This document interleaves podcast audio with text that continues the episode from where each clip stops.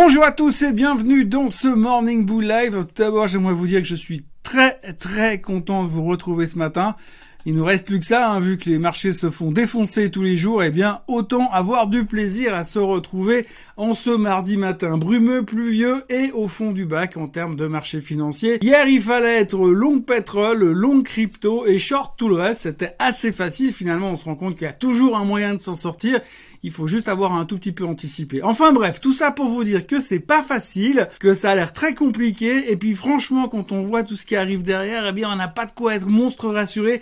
La seule chose qui nous fait respirer un tout petit peu, c'est qu'on a l'air, on a l'air de chercher le fond, en tout cas pour l'instant, et qu'on n'est pas non plus en mode monstre panique. Mais, on sait jamais parce que le nombre de problèmes euh, continue à être assez conséquent et c'est pas forcément qu'on est en train de trouver des solutions non plus, sans compter qu'aujourd'hui on parle beaucoup, étonnamment beaucoup du Covid de nouveau, donc il est de retour, ce n'est pas terminé, alors pas tant au niveau des chiffres, mais on se pose beaucoup de questions au niveau de mais qu'est-ce qu'on fait avec tous ces vaccins?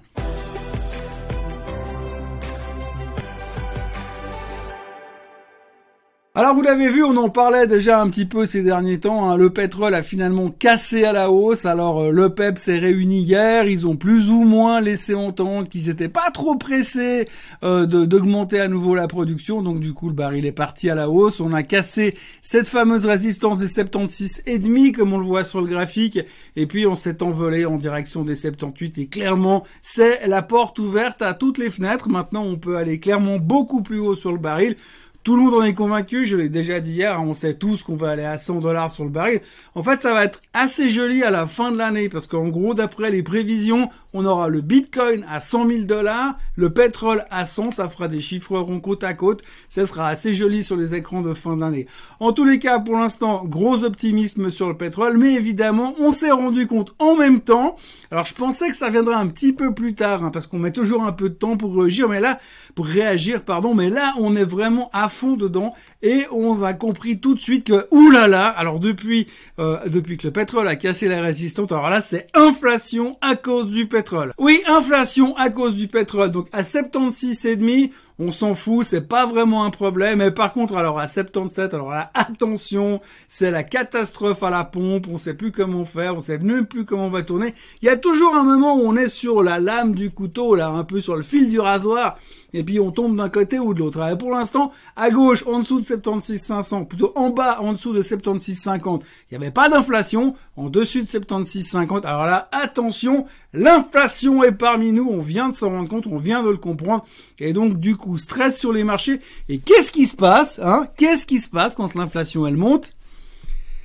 Eh bien, quand l'inflation elle monte, eh bien la techno elle descend. Oui, parce que la techno n'aime pas l'inflation. Tout ce qui est growth, tout ce qui est croissance, eh bien on n'aime pas quand l'inflation elle monte. Donc forcément, le Nasdaq s'est fait démonter. Et quand vous le voyez sur le graphique à l'heure actuelle, eh bien on voit clairement que c'est pas beau du tout. Mais la bonne nouvelle là encore, parce qu'il y a toujours une bonne nouvelle dans tout ça, c'est qu'on est en train de se poser gentiment sur ce support, cette tendance haussière dans laquelle on est depuis des mois. Et encore, on a même de la marge de sécurité puisque la moyenne mobile des 200 jours, elle est encore en dessous. Donc, on peut encore respirer. C'est plus compliqué sur le SOX qui lui est aussi en train de tester des niveaux assez délicats et puis qui a l'air de prendre un petit peu d'avance sur le reste. On pourrait presque commencer à parler de tendance baissière dans les marchés et c'est ce qui commence à nous faire peur. Attention, tendance baissière. Pour l'instant, on n'est pas encore dans des phases de correction, mais le Nasdaq a quand même perdu pas mal de terrain depuis les hauts les plus hauts de tous les temps et d'ailleurs, en précurseur de tout ça, il y a le Nikkei. Le Nikkei, lui, lui, il est en train de rentrer en territoire de correction. Donc on est à moins 9,98%. Et je vous rappelle que dans les grandes théories financières, quand on perd 10% depuis les plus hauts récents, eh bien c'est une correction. Donc le Nikkei est en train de rentrer en théorie en correction.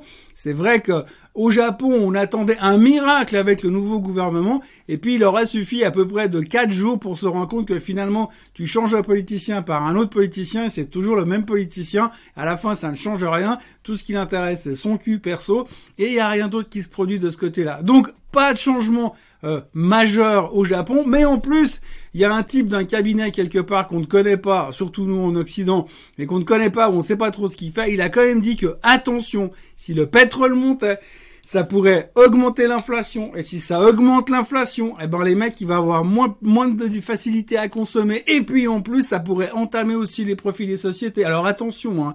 ça, ça s'appelle un enfonçage de porte ouverte. Le prochain truc que le mec il va nous sortir, c'est attention, l'eau ça mouille, le feu ça brûle, et puis quand vous mettez la tête sous l'eau pendant plus de 3 minutes, ben, en général vous mourrez. Quoi. On a un marché qui est en pleine forme, on est au fond du bac, l'Asie est en baisse, on ne sait plus quoi penser, le pétrole monte. Les cryptos montent parce que si vous voyez, ben on parle hier de ce cassage de tendance baissière sur le, sur le Bitcoin et sur l'Ether. Eh bien, ça continue de monter. Le Bitcoin est en train de friser les 50 000 dollars. Ça pourrait même se faire ces prochaines heures. On sait jamais la vitesse où ça monte. En tous les cas, ça repart du côté crypto. Le pétrole va bien on est relativement confortable de ce côté-là. Par contre, maintenant, on va s'occuper des autres soucis. Alors, les autres soucis, eh bien, c'est que va faire la Fed maintenant, hein, bien sûr. Donc, on a les soucis de la Chine, on va pas revenir dessus, on en a beaucoup parlé hier, mais on a les soucis de la Fed. Alors, la Fed va devoir réagir, l'inflation est clairement en train de monter. Euh, Powell l'a dit la semaine dernière, elle est plus vraiment sous contrôle, ou alors elle est sur un contrôle assez large, hein. Vous savez, c'est comme quand vous tenez un chien avec une laisse courte, avec une laisse longue. Alors pour l'instant, l'inflation, elle a une laisse longue, elle fait plus ou moins ce qu'elle veut. Donc elle est en train de partir, donc la Fed va devoir agir. Début novembre, on a le meeting de la Fed, Powell va devoir réagir, probablement qu'il va nous annoncer un tapering dans les semaines qui viennent. Alors on espérait qu'on aurait rien avant fin 2021, mais a priori, il faut oublier, on va y avoir droit tapering arrivera durant le mois de novembre, et donc on est en train de s'inquiéter. Mais il y a autre chose qui commence à nous inquiéter, quand même, on n'en parle pas beaucoup, mais c'est euh, la problématique de Powell. Je vous disais hier qu'il y a Madame Warren qui est en train de lui taper dessus, parce qu'elle aimerait bien le voir dégager à l'horizon de février, donc février doit être réélu pour un nouveau mandat de 4 ans en tant que patron de la Fed. Visiblement, ça va être plus compliqué que prévu.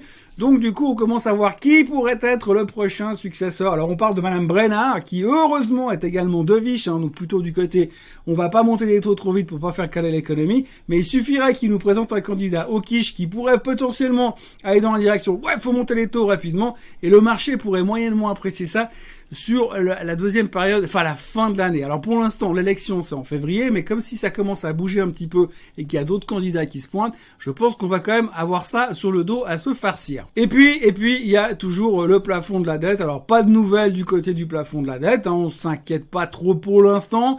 On va commencer à s'inquiéter quand le suspense va monter à l'horizon du 15 octobre, quand les gens se diront ouh là là, on n'a plus beaucoup de choix. Et pour l'instant rien de nouveau. Pour l'instant, Biden est occupé à autre chose. Alors je sais pas s'il est occupé à autre chose où il est en train d'essayer d'allumer un contre-feu de l'autre côté, mais pour l'instant, il est en train de s'attaquer à la trédoire. Oui, la trédoire est de retour. Souvenez-vous, on a tellement profité l'hiver passé avec Donald Trump qui voulait se faire les Chinois.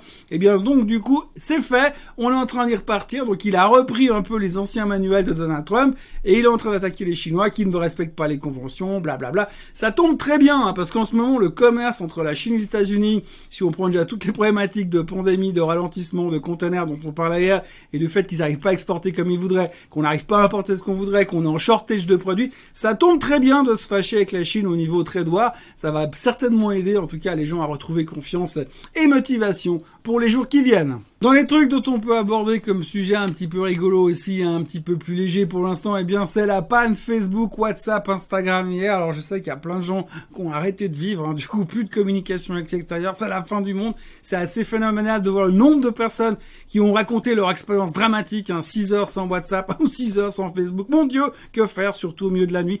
Enfin bref, dans la foulée, dans l'histoire, bah, Facebook s'est fait démonter.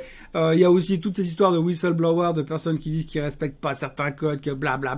Enfin bref, il y a une grosse polémique autour de Facebook. Hier, Mark Zuckerberg a perdu 7 milliards.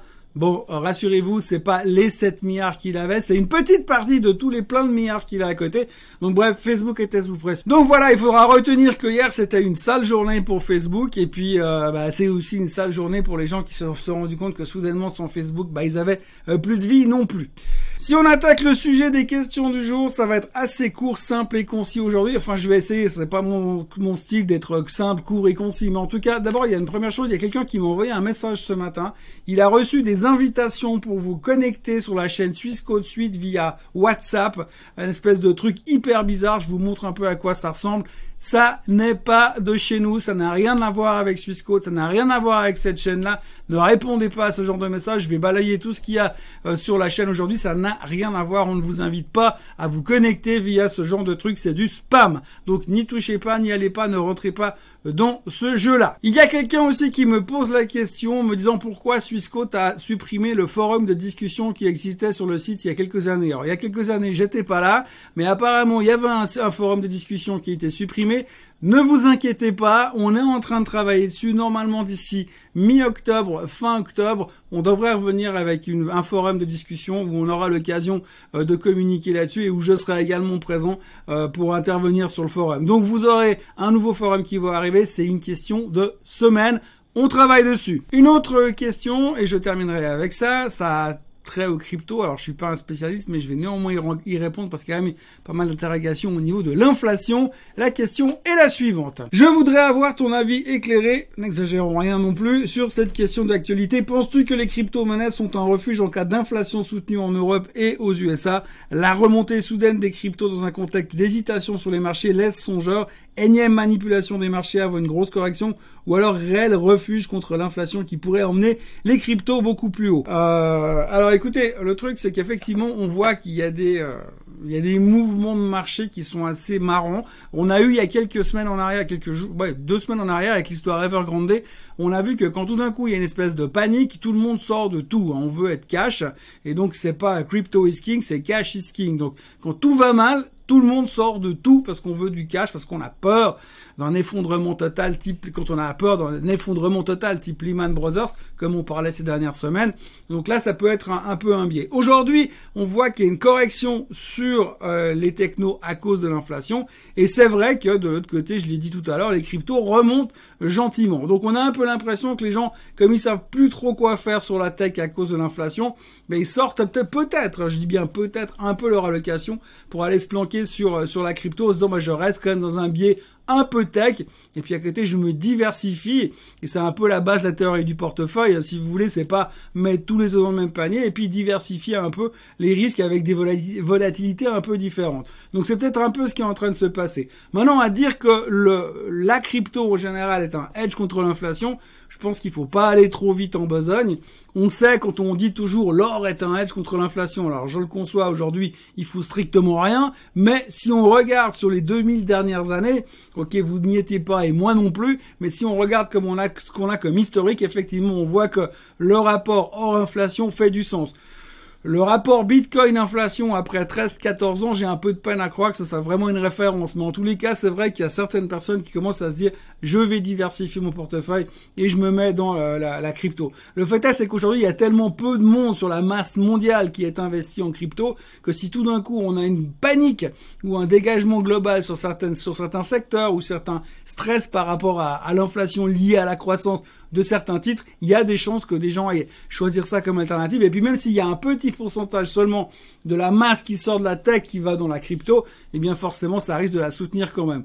En tous les cas, pour l'instant, je crois que la problématique de la crypto et la, problématique des, thématiques inflationnistes et de toutes les raisons qui pourraient faire bouger le marché à la baisse pour l'instant, eh bien ça concerne pas forcément la crypto puisque la crypto est en train de trouver une certaine légitimité, qu'on parle de plus en plus de réglementation et ce qui irait plutôt dans la bonne direction. Donc j'ai un peu l'impression que c'est pas forcément un hedge. En tout cas, j'irai pas m'avancer aujourd'hui à faire une comparaison de hedge contre l'inflation et euh, de, balance, si vous voulez, entre sortir des actions pour aller se protéger sur l'inflation avec la crypto-monnaie. Mais en tous les cas, pour l'instant, il y a l'air d'avoir un chemin qui prend cette direction. Je suis pas sûr que ce soit la raison unique et pour laquelle ça se précise actuellement, pour, ça, pour, la, pour laquelle ça se produit, pardon, actuellement. Voilà, c'est tout ce qu'il y avait à dire aujourd'hui. Euh, la météo est mauvaise, le temps est orageux, il y a de la brume, il fait moche, il fait froid, il fait humide. C'est pas terrible, c'est pas très motivant. Et les marchés sont un peu dans la même situation. Pour l'instant, les futurs ont l'air de tenir. La Chine est fermée.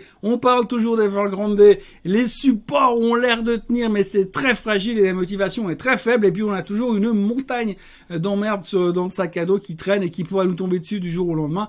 Et rien n'est terminé pour l'instant, mais on sait, on sait aussi que ça peut tourner très vite. N'oublions pas non plus qu'il y a un sondage qui a été publié euh, cette euh, hier, depuis hier, euh, par une banque d'affaires américaine qui a interrogé ses clients et 54% des investisseurs pensent que on va avoir un crash, que l'inflation va leur couper leur euh, leur, euh, leur pouvoir d'achat et que les problèmes vont se euh, se cumuler encore et que la fin du monde est proche. Donc j'exagère avec la fin du monde, mais en tout cas, 54% des investisseurs interrogés hier pensent que le crash est à nos portes.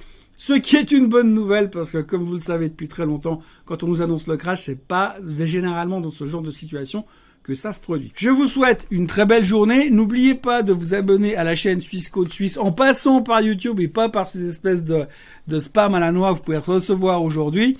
Et puis, euh, n'oubliez pas de liker cette vidéo et de revenir demain parce que oui, malgré la météo pourrie, je serai quand même là encore demain matin. Passez une très bonne journée. Bye bye